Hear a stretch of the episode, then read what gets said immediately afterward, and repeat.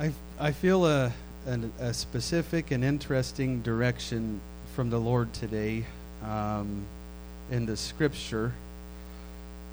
When I, when I first started thinking about this, um, I guess the Lord's kind of put it on my mind and made me, made me think of it in the, in the context of balancing a work life and a life of kingdom work. Oh, when I say work life, I mean mo- uh, many of us, most of us, have a job of some kind, the J O B, and that's not the book of Job. We have a job and we have responsibilities uh, for that, for that work life. And with the Lord's help today, I, I, I believe He would instruct us um, in the Word to make sure that we are properly balanced between our work life, if I'll call it that, and our life in the kingdom, our, our, our Christian walk, our, our time of work in the kingdom of God. Um, I believe He wants to help us with that and give us some instruction about this. Um, you know me, I don't really like to read notes a whole lot, but some of these thoughts I felt the Lord impress on me specifically, so I want to read them just to give you a sense of what it is the Lord's talking to me about. First of all, our your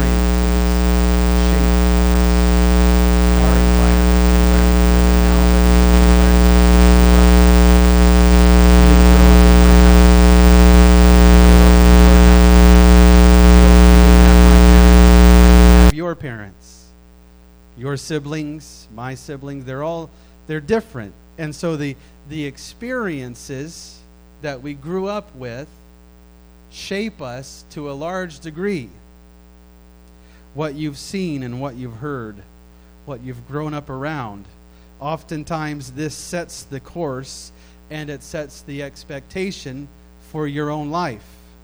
We, we, we, we talk to our children often about this, you know, when you grow up the idea of who you're going to be, what you're going to do, what do you want to be when you grow up? That's one of the most common questions that, that children are asked. And so from the early age, they're kind of conditioned to think, well, when I get big, when I grow up, when I'm an adult, what's my life going to be like? I can remember a time, uh, I think it was, I think it was my son Callum, who said, eh, when he was re- really young, probably five or, or under, he said, I'm going to have seven boys. I'm going to name them all Caleb. I'm going to have seven girls, and I'm going to name them all Relin. That was his attempt to say Loren. but what he's what he's saying is, well, this is my life right now. You know, as I understand it, I'm a child in a house with parents and other children. So I think when I grow up, I guess I'm going to be the adult and I'm going to be the parent in a house with children. So that's that's what I'm saying is our our experiences and our environment goes a long ways into setting our expectations for us as we move forward in life. For example, I'll give you another one. If your parents or your immediate family, aunts, uncles, uh, grandparents, siblings, whoever you were uh, around all the time at home, if they drank alcohol, then it's pretty likely that you would have seen that as a normal part of growing up and living life. If you're like me and you're in a house where people didn't, some of you have heard me tell this story before. I remember being about 10, 11 years old I was staying with a, a family member who really didn't attend church anywhere, and their life was different than my life. And uh, it, it was my one of my cousins that I was I was close with, good friends with, but I was usually close with him at my grandparents' house or at this other aunt and uncle's house. Well, one time we decided to stay at his house. And boy, was that an awakening for me when I go to the refrigerator to get a drink and I see a six pack of alcohol in there. Uh, Lord, where am I? This was, it was a shock to me as a child. I'm pretty sure I called and asked my parents to come get me because I can't stay in this house. If that's in the refrigerator, I don't know what else is in this house. That's kind of how I'm processing all of that. But that's the difference in me and my environment and someone else who that's a normal thing for. And I, I, I mean, I don't mean to really speak out of turn or, or sound disrespectful, but I don't understand when that's the, that's the normal in the house, how you just tell a child, no, you can't have that, no, you can't have that. Yes, I can have that, but no, you can't have that. Yes. And then one of these days, the, the boundary is not going to be the same. And it's, well, one day, yes, you probably can, but not right now. And then, well, maybe now you're old enough.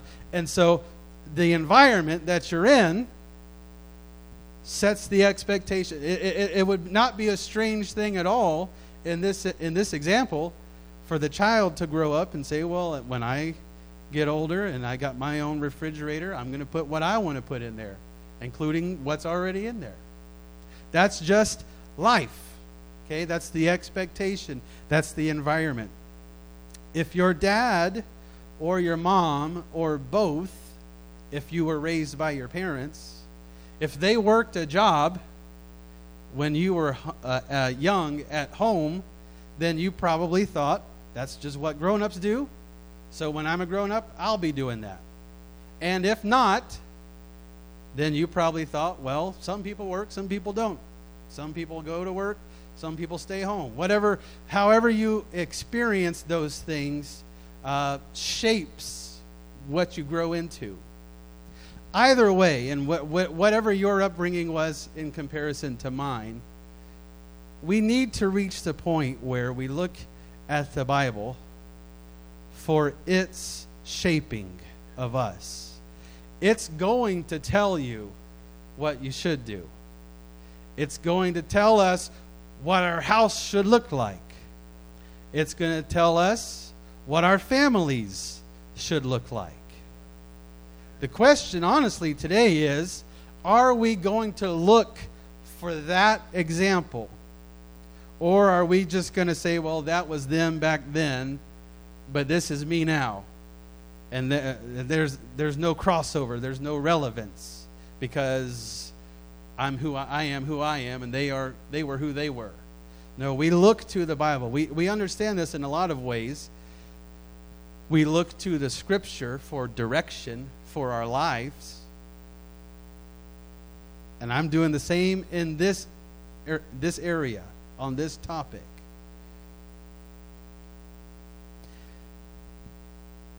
Not everyone's, this is an understatement, not everyone's employment situation is the same. I mean, like I said, that's an understatement there's a few of you, you work in the same place as some other people, but that's about as close as it gets. You know, your, your, your job, your immediate coworkers, your immediate supervisors, and your companies or your places of business, they're not the same. They're very different from one person to the next to the next. I think that's right. That's by God's design. I mean, don't take offense at this, please. But if I started my own company and I needed 50 employees, I probably wouldn't say, okay, all 50 of you are hired. That's not anything against any of you. It's just we know business dynamics. And some of you I know, you wouldn't want to come work for me. I wouldn't want you to quit your job and work for me instead. You know, uh, what I'm, what I'm getting at is it's by God's design for you to do what you are supposed to do in your life. And it's you, you can't look at me and say, well, Elder works at the courthouse, so I guess I need to apply there. Or he went to school for this, so I guess I need to go to school for that. Or he got married and have five kids, so I guess I need to get married and have five kids. Maybe you should. I don't know. but you see what I'm saying is God's will for you is what's important, but God's will for you is also addressed in the Bible. Let me say that again. God's will for you is addressed in the Bible. I can say this, and I believe this is really the kind of the undertone that I feel the Lord's going to address today. While none of our employment situations are the same, there is a, a blanket universal statement that I can say about everyone. No one should be idle, as in doing nothing. I'm not even saying you got to work a job and earn a wage. Understand what I'm saying is you can't have nothing be what you do. That is dangerous for many reasons. But it's also in the scripture. When you are idle, you are in trouble. You are opening yourself up for all kinds of problems and issues. A lot of those would simply be addressed by if you were doing something with your time, that would not be an issue. If you had a responsibility, this would not be an issue. But because you don't, this is. No one should be idle with their time, with their resources. Amen? Everyone should be doing something productive with their days. You allow me, I'll get real real personal. Days as in tomorrow and the day after that and the day after that. Sometimes we confine the message to tell me on Sunday and then I'll just apply it how I want to apply it when and where God deals with me. Well, okay, what he's talking about today is your daily routine if my daily routine is nothing, I don't, I don't have to get up at any certain time. I don't have to show up anywhere at any certain place. I don't have to communicate with other people unless I just want to. I'm telling you right now that needs to change. When you are idle with your time and with your energy, with your days. Now, I, am not. I, this is this, i'm going to be as specific as i want and i'm going to be as vague as i want. Because i don't want you saying all right elder tell me what i got to do tomorrow. I mean I'll, I'll help you. But i want you saying all right lord right now my calendar is free tomorrow. What am i supposed to do with it? Everyone should be doing something productive with their days you don't have to turn here, but just let me mention this verse, Ecclesiastes 9:10. It says, "Whatsoever thy hand findeth to do, do it with thy might. For there is no work, nor device, nor knowledge, nor wisdom in the grave whither thou goest." That is a command. If you know Ecclesiastes, it was written by Solomon, David's son. And he was sharing his wisdom with humankind to say, whatever you're going to do, we're not all going to be road construction workers. But if you are one, do it and do it well. We're not all going to be chefs. But if you are one, do it, do it well. We're not all going to be mothers. But if you are one, do it and do it well. Whatsoever thy hand findeth to do.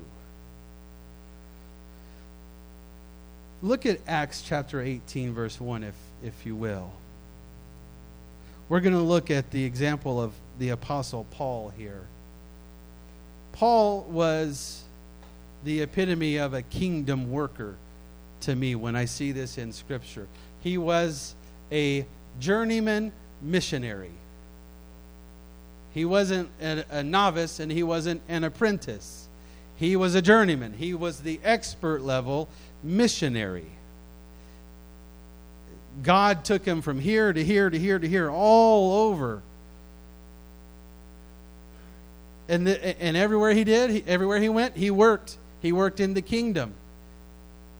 And sometimes he worked outside of the synagogue or outside of the earshot of townspeople where he's just preaching, When I say everywhere he went, he worked, I don't mean everywhere he went, he was a preacher.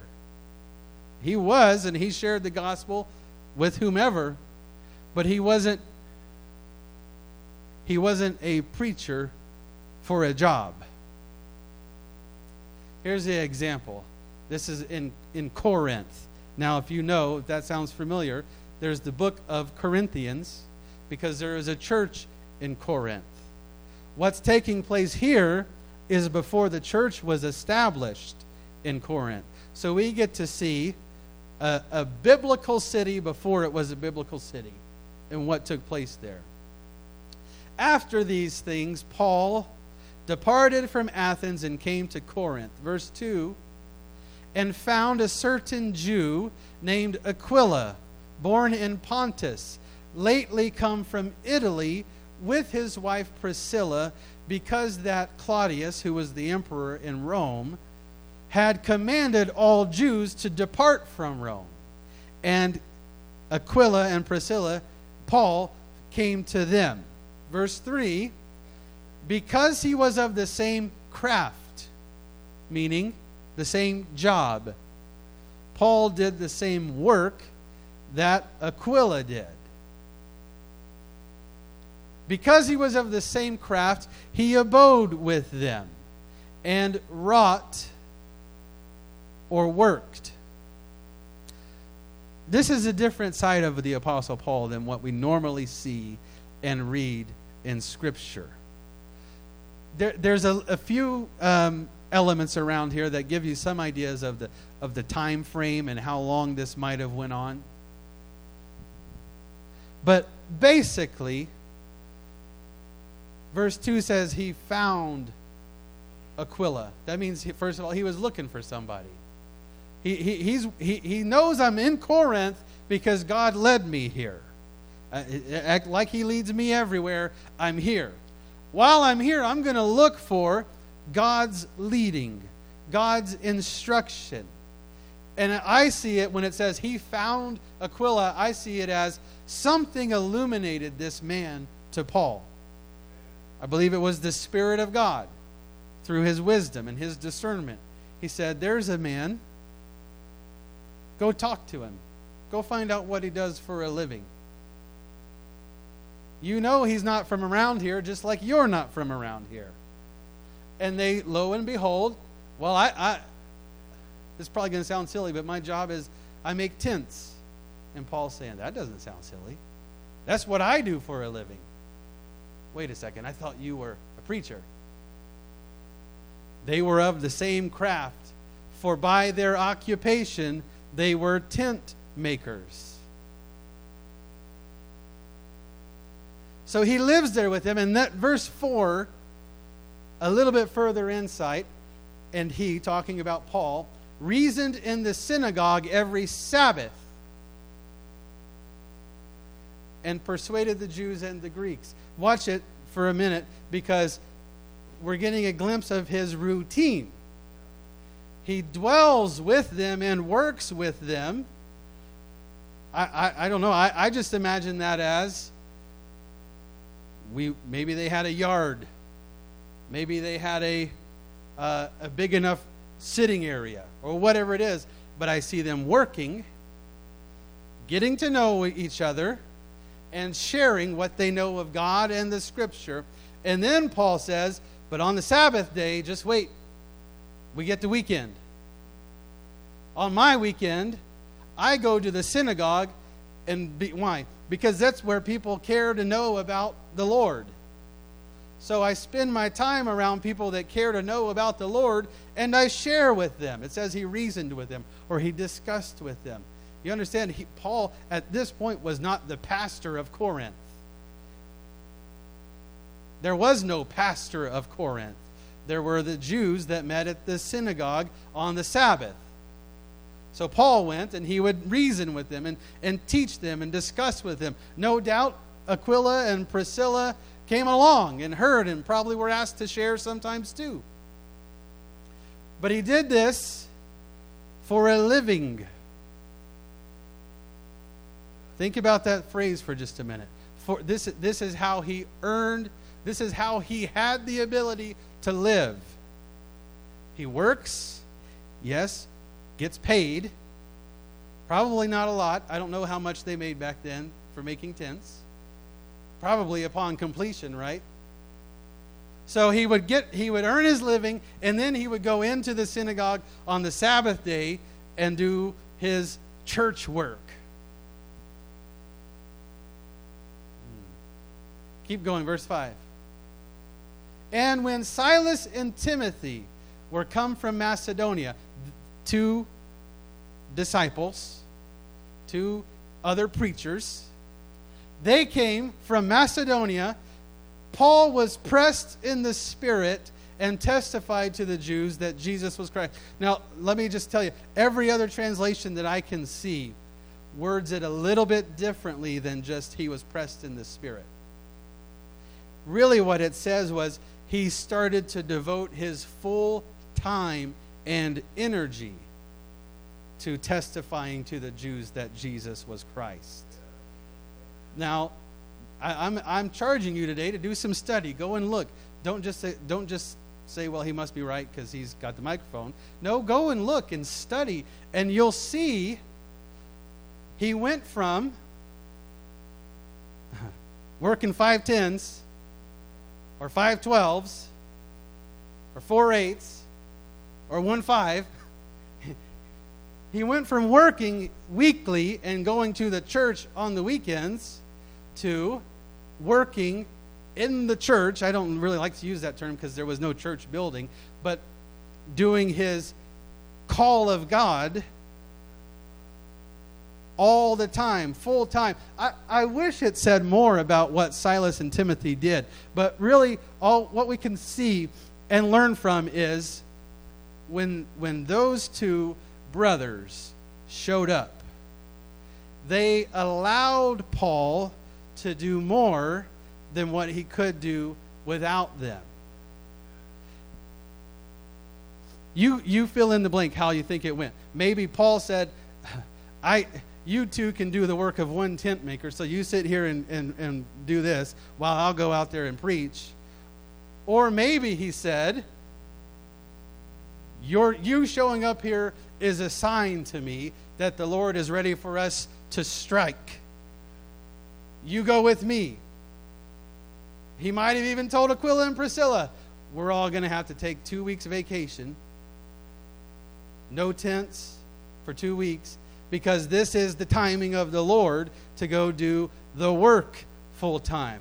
However, it played out, what I see is this that Paul had a system of support I, I feel the Lord gave me that, that phrase specifically. A system of support. And that's different from a support system. It sounds the same. But when we think of support system, it just means people that say, oh, you're doing good. Keep up the good work, buddy. I'm here to support you. No, a system of support says, what do you need from me in order for you to go do what you do? You see the difference? Now, this is where I believe, even in 2023, right here, the Lord has systems of support designed for each of us. Some of us, the system of support looks like a husband and a wife and children. And one works, or they both work. And one raises the, the kids. We, that, that, well, oh, mm, I couldn't fool you guys. I was trying to, I was trying to come in the back door here and say what a family is supposed to look like according to the Bible. But you're too smart. No, I, I know you're. I am old school, okay, in a lot of ways. You probably know that about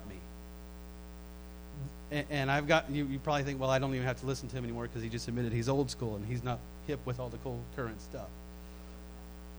No, you know, you know me well enough to know I want to live like the Bible says to live, and I want us all to live like the Bible says to live. Whatever school that is, old school, new school, or no school. it's in the Bible. That's where I get my schooling.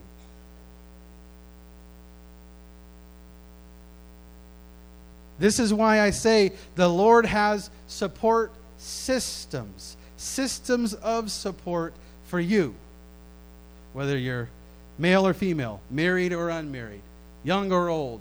He's got a design.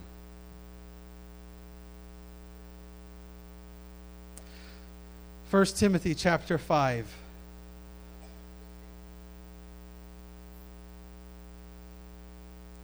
I'm going to try to go through this quickly. The Lord, if you'll follow me and this scripture, the Lord will share some light on some things. I don't have time to, to dwell on all that's covered in here, but it's good and it's important. Your support system is found in this, in this chapter, all of ours. So Paul's writing to Timothy now. He says, Rebuke not an elder, but entreat him as a father, and the younger men as brethren, the elder women as mothers, the younger as sisters, with all purity. First of all, that's not just a word to Timothy because he's a preacher or because he's trying to become a preacher. No, that's the word from Paul, the elder, to Timothy, the younger, for how to be a Christian how to behave yourself like a Christian, how to be among other men and women in the Christian way. Don't, mm, I'm going to try to hurry, I promise. You guys can time me. I don't know what the limit is, but you can time me, and then you'll be able to tell me how long I went. I'm going to try to hurry. First of all, respect your elders. And that's not only if you're 18 or younger everybody respect your elders. Now, I get a little bit nervous because he said to, to Timothy, talk to the elder like you would your father. Uh, well, if we talk to our father respectfully, then sure. But not, we don't all talk to our fathers the same way, do we? But he's saying uh, if it's going to be a rebuke, if it's going to come out in an attitude, that's not right, change that attitude and talk to him this way. Now, uh, you understand, elder here is not talking about pastor, it's talking about those that are older age wise. And the younger men treat him as brethren. Again, properly.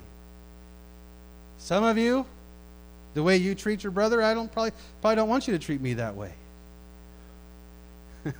I'm just teasing you. I don't I don't know. But we treat each other the right way. The elder women treat them as mothers, the younger as sisters, with all purity. Huh. this is this is who I just called the journeyman missionary, Paul, writing to an apprentice, to his mentee, if you can call him that, the one that he's trying to teach and train. First of all, Timothy, show some respect, show some proper guidelines and boundaries to the men, to the women, to the young men, to the young women. If you can do that, you are on the right track. If you can't do that, everything else that I'm about to tell you, you're going to struggle with. Verse 3 Honor widows that are widows indeed. But if any widow have children or nephews, let them learn first to show piety at home and to requite their parents, for that is good and acceptable before God. He's telling Timothy, not all widows are equal. Some widows have a support system. They don't need your help. They've got their children or others around them that take care of them. And that's the difference in widows and widows indeed. A widow indeed here is a widow that has nobody else to take care of them.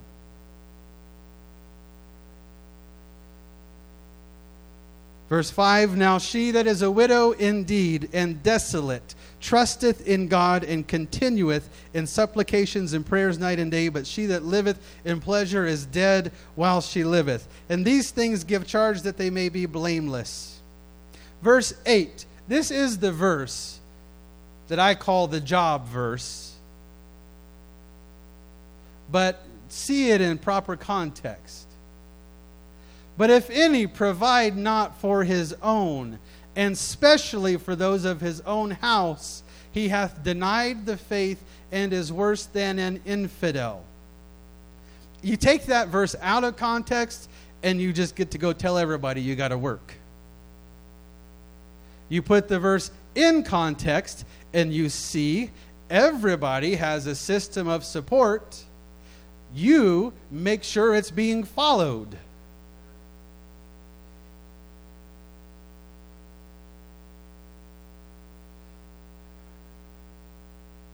Provide. Everybody say provide. The Lord knows that human beings have to eat to live. You think He knows that? He knows that human beings have to have clothes and shelter. You think He knows that?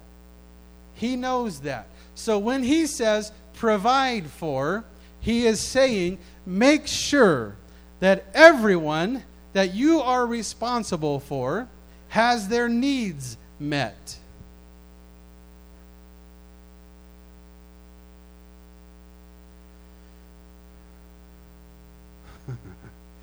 oh, this is responsibility.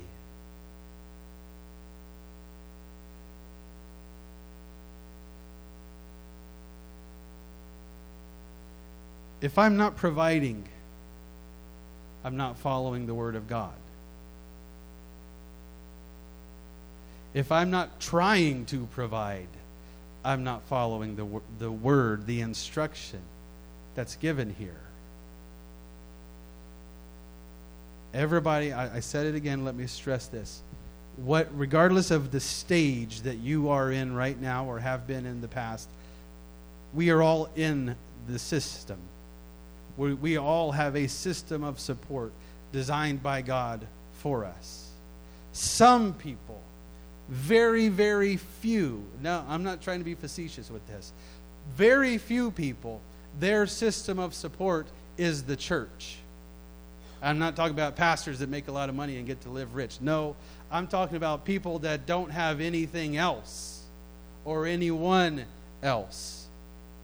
That's why Paul is writing this to Timothy to say, if it's this person, their support should come from here. If it's this person, their support should come from here. If it's this one and they don't have any of that, then the church should help there.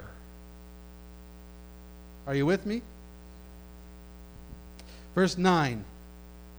Let not a widow be taken into the number under three score years old. That means 60 years old, having been the wife of one man so, one, one translation says, don't put her on the list of widows. Why is there a list of widows?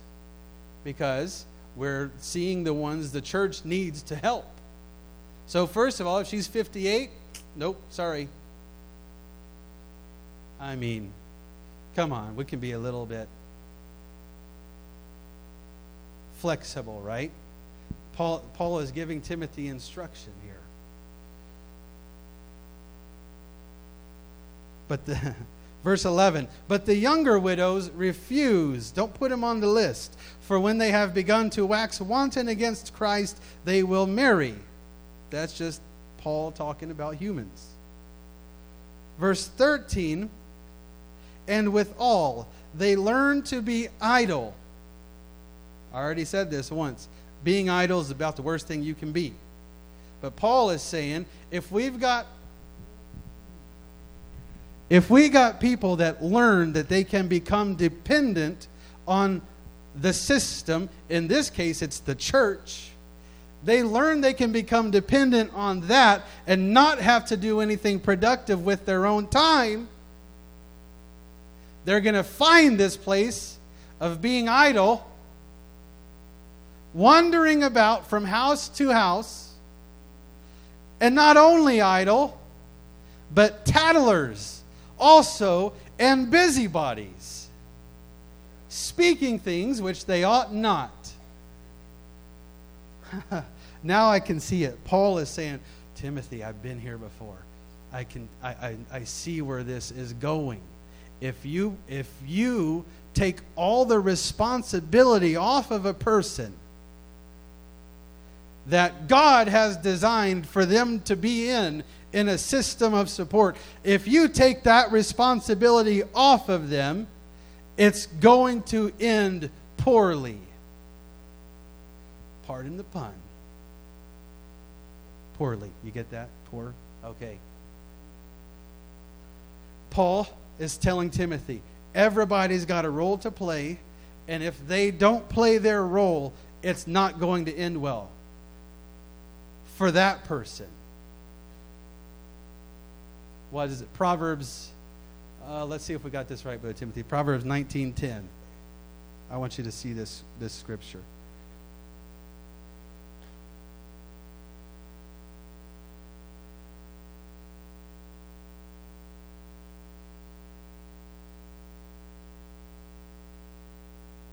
Nope.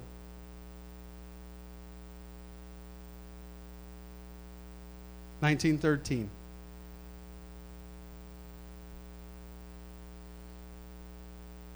Foolish son is the, is the calamity of his father. The contentious and the contentions of a wife are continual dropping. Verse 14. House and riches are the inheritance of fathers, and a prudent wife is from the Lord. Verse 15. Slothfulness casteth into a deep sleep, and an idle soul shall suffer hunger. An idle soul shall, shall suffer hunger. This is again Solomon, the wisest one, saying, If you don't work, you don't eat.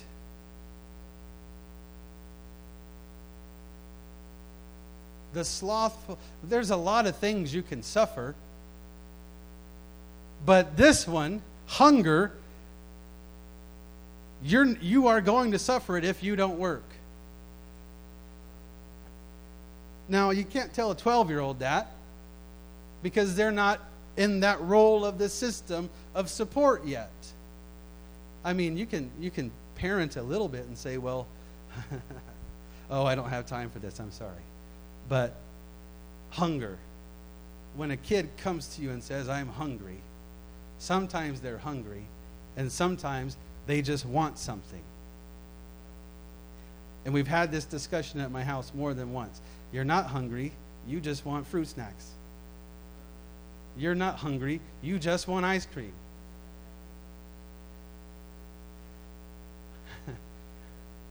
now, I could take this to the extreme and say, go get a job and you can buy all the fruit snacks you want.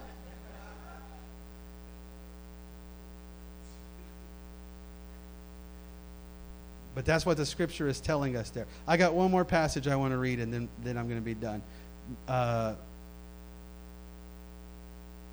I know what's in here. Matthew.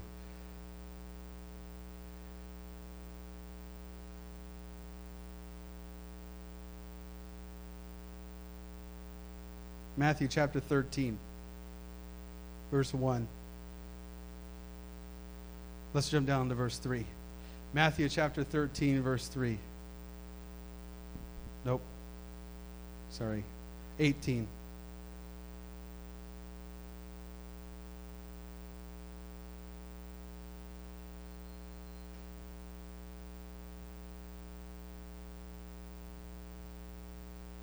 You would think I'd make better, better notes by now. Matthew chapter 20. I'm sorry. Matthew chapter 20, verse 1. For the kingdom of heaven is like unto a man that is an householder, which went out early in the morning to hire laborers in his vineyard.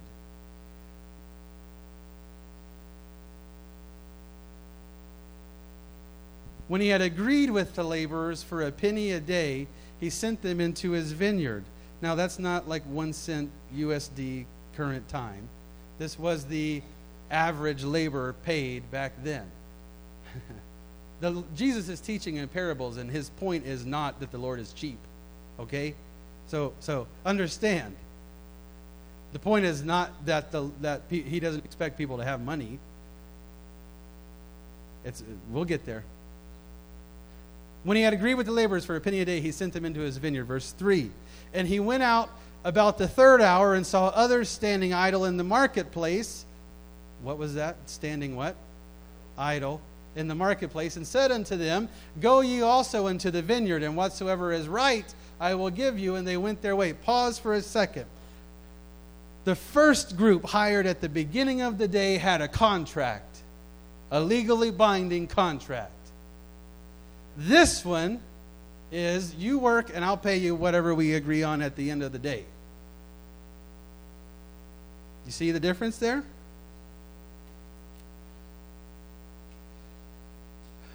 He said unto them also, Go ye into the vineyard, whatsoever is right, I'll give you. They went their way. Verse 5. Again, he went out about the sixth and ninth hour and did likewise. That means every time he went, he saw people standing idle, not working, and put them to work. Verse 6 About the eleventh hour, he went out. This is, this is 5 o'clock, I believe, if we count them on the calendar, the hours. This is 5 o'clock in the afternoon, our time. About the 11th hour, he went out and found others standing idle. Somebody say idle it says unto them, Why stand you here all the day idle? Verse 7 They say, Because no man hired us. He said unto them, I'll hire you. Go you also into the vineyard, and whatsoever is right you shall receive. Verse 8 So when the even was come, the end of the day, the Lord of the vineyard said to his steward, Call the laborers and give them their hire, beginning from the last unto the first. Get the crew that started at 5 o'clock. We're going to pay them first. Next verse. I told you I'm trying to hurry. And when they came, they that were hired about the 11th hour, the last crew, the evening crew, that clearly didn't work all day, they received every man a penny. Verse 10. But when the first came, they supposed that they should have received more and they likewise received every man a penny. Verse 11 And when they had received it, they murmured against the good man of the house. Verse 12 saying, These last have wrought but one hour. They only worked one hour. And you made them equal unto us, which have borne the burden and heat of the day. I've been working all day long, and he gets paid the same as me. Verse 13. But he answered of them, one of them, and said, Friend, I do thee no wrong. Didst thou didst not thou agree with me for a penny? Verse 14. Take that is thine, go thy way, I will give unto this last even as unto thee. Verse 15. It is not lawful, is it not lawful for me to do what I will with my own? There's I gotta stop here and just say the Lord is in charge. He can pay whomever, however much he wants to. That's the first thing. That's the first lesson. He's in charge. The Lord is helping us with our attitudes.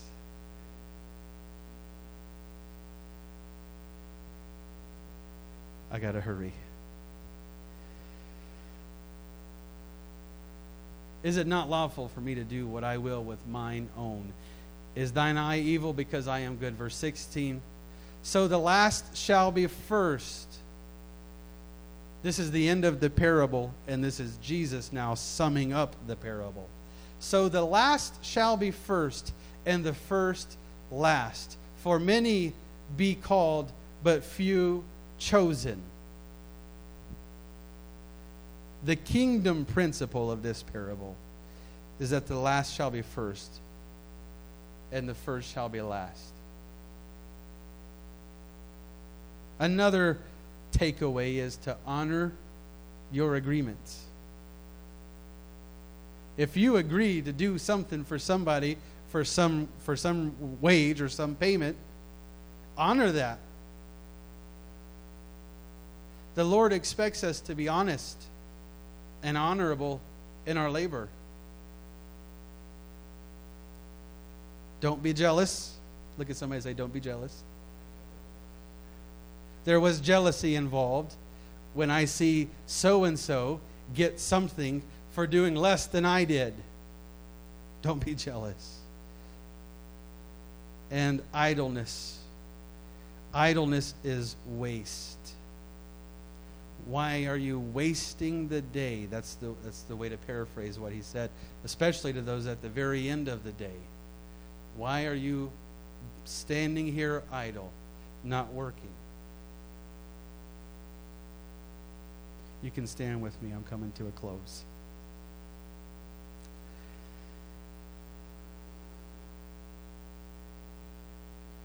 The Lord, the Lord started dealing with me yesterday, believe it or not, of all things, what I was doing when the Lord started dealing with me about this was I was washing windows at my own house for no pay. I'll add that. Not like a side gig. But I was I was sitting there and I was just spraying and washing and, and all that stuff. And the Lord started talking to me about work. And he reminded me of a few things.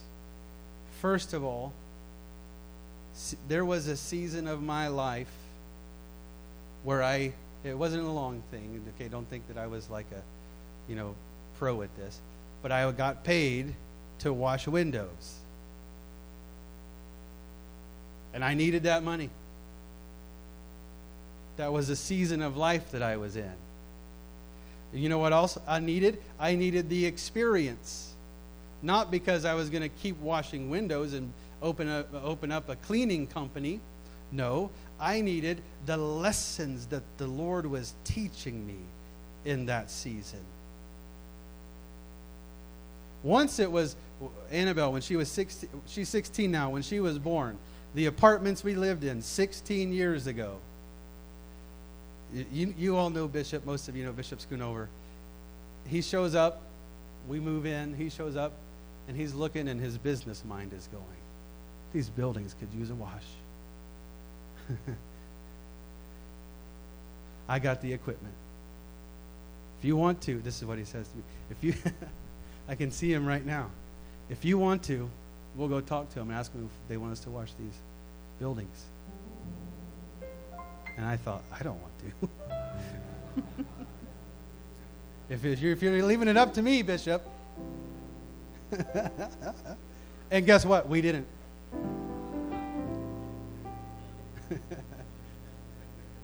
but I learned. In that moment, I learned the Lord will present you with things, and then He'll teach you from those things and in those seasons. The Lord uses seasons. See, this is another reason why I can say, I know we're not all, our, our employment situations are not all the same because the Lord uses seasons of life to teach us various lessons and things He wants us to learn during that season that we couldn't learn otherwise. I'm getting, I, I, could, I, could, I got more here I could read, but I'm not going to do it. But I got a note in there about retirement. You know what retirement is? It's a season. It's a season. I, I have to make this statement, and I, I make this in the fear of the Lord and honestly retirement is a season. It should not be your one goal in life. I don't even know that there is anybody here that it is. But it should not be. Because if it is, it's proof to me that all the time that I'm spending up until that point is for the wrong reason. The Lord took me through one season where the lesson He needed to teach me was I own all of your time. I own all of your time. It's not like I own all of your time except Monday through Friday, 8 to 5, because that belongs to your employer. No, I own all of your time. Please don't ask him to teach you that lesson. Please learn it before he has to teach you that lesson. Because if he has to, he will let you know the employer does not own you.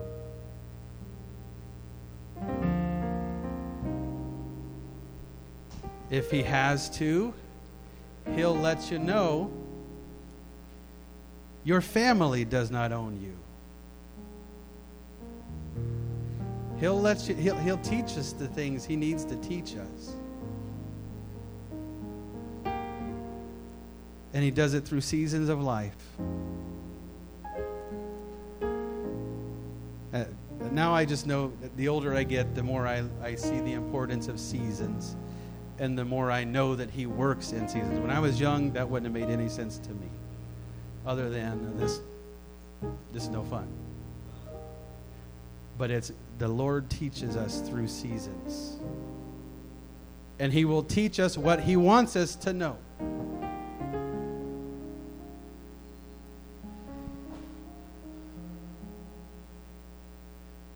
I'd like us to pray here before we go, I'd like us to pray that the Lord would show up in this season for us. I, am not saying that you you don't know why you are where you are. Some of you might, some of you might not. But whether we do it or not, the Lord can always teach us and share more with us. And I'm not worried about the next season. Okay, that's a key point there. You can't force a season, only He can. So we pray, Lord, this season where I am and what I'm going through, Lord, would you teach me? Let's make that our prayer. Lord, in your name, God, I believe you have each one of us at this time in your kingdom for, for this reason, for this purpose, God. Some of these are parents, God, that are raising young children. Some of these, God, they've they're not raising young children anymore. They're on to a new season of life. God, some of these are young in employment. Some of them are well seasoned in employment, God. I pray right now, teach us the lessons, Lord. Teach us how to walk with you, God. How to labor with you, Lord Jesus. God, I give you all of my time. I give you all of my energy, all of my resources, God. It belongs to you. Jesus, it belongs to you. If it's not from you, God, I pray, let it be out of my life, God. If you've got to turn a situation, Lord, if you've got to cause a change in season to get something out of my life that's not from you, I pray it right now in the name of Jesus. God, in your name, God, in your name, use each one of these, I pray. Use each one of these, I pray, God, in this season. In this season of life, oh God, you already know what the future holds, Lord. I trust you with that and I put it in your hands. God, I'm praying right now not about the future, but about my present. Lord, where you have us right now, I pray, work it for your will, work it for your kingdom, for your glory, Lord Jesus. In the name of Jesus. One more prayer before we go. I want us to, I said this last week, asking for wisdom asking for wisdom. That's never a wrong thing to do. The scripture instructs us if any of you lack wisdom, let him ask of the Lord. Can we do that, Lord Jesus? God, I'm thankful for where you have us right now. I'm thankful, Lord, that you've brought us each to this point and this season that we're in. I pray, God, for wisdom from you right now. Jesus, I pray, anoint the minds, Cover these minds, oh God, I pray. I pray for these homes, Lord Jesus. God, I pray for these families right now. I pray your covering over them in the name of Jesus. And I pray that you would give us wisdom, Lord. Wisdom to know how to go about our daily routine. And wisdom to know, God, when we are serving you and when we are not. Jesus, that we would live a life according to your will. God, that our time and our days would be directed according to your will. I pray it in the name of Jesus. God, lead these men and these women. God, lead these young people, I pray. God, give them wisdom. Grant them wisdom to know, Lord Jesus, what is your will, to know what is your leading and what is your direction. I pray it in the name of Jesus. Hallelujah. Amen. I'm going to remind you what I said at the beginning is do we find in us the desire to live according to the Word of God? Amen. If it's there, if that desire is there, the answers are in here. The direction and the instruction are in here. Amen. Amen. God bless you. Greet one another. You're dismissed in Jesus' name.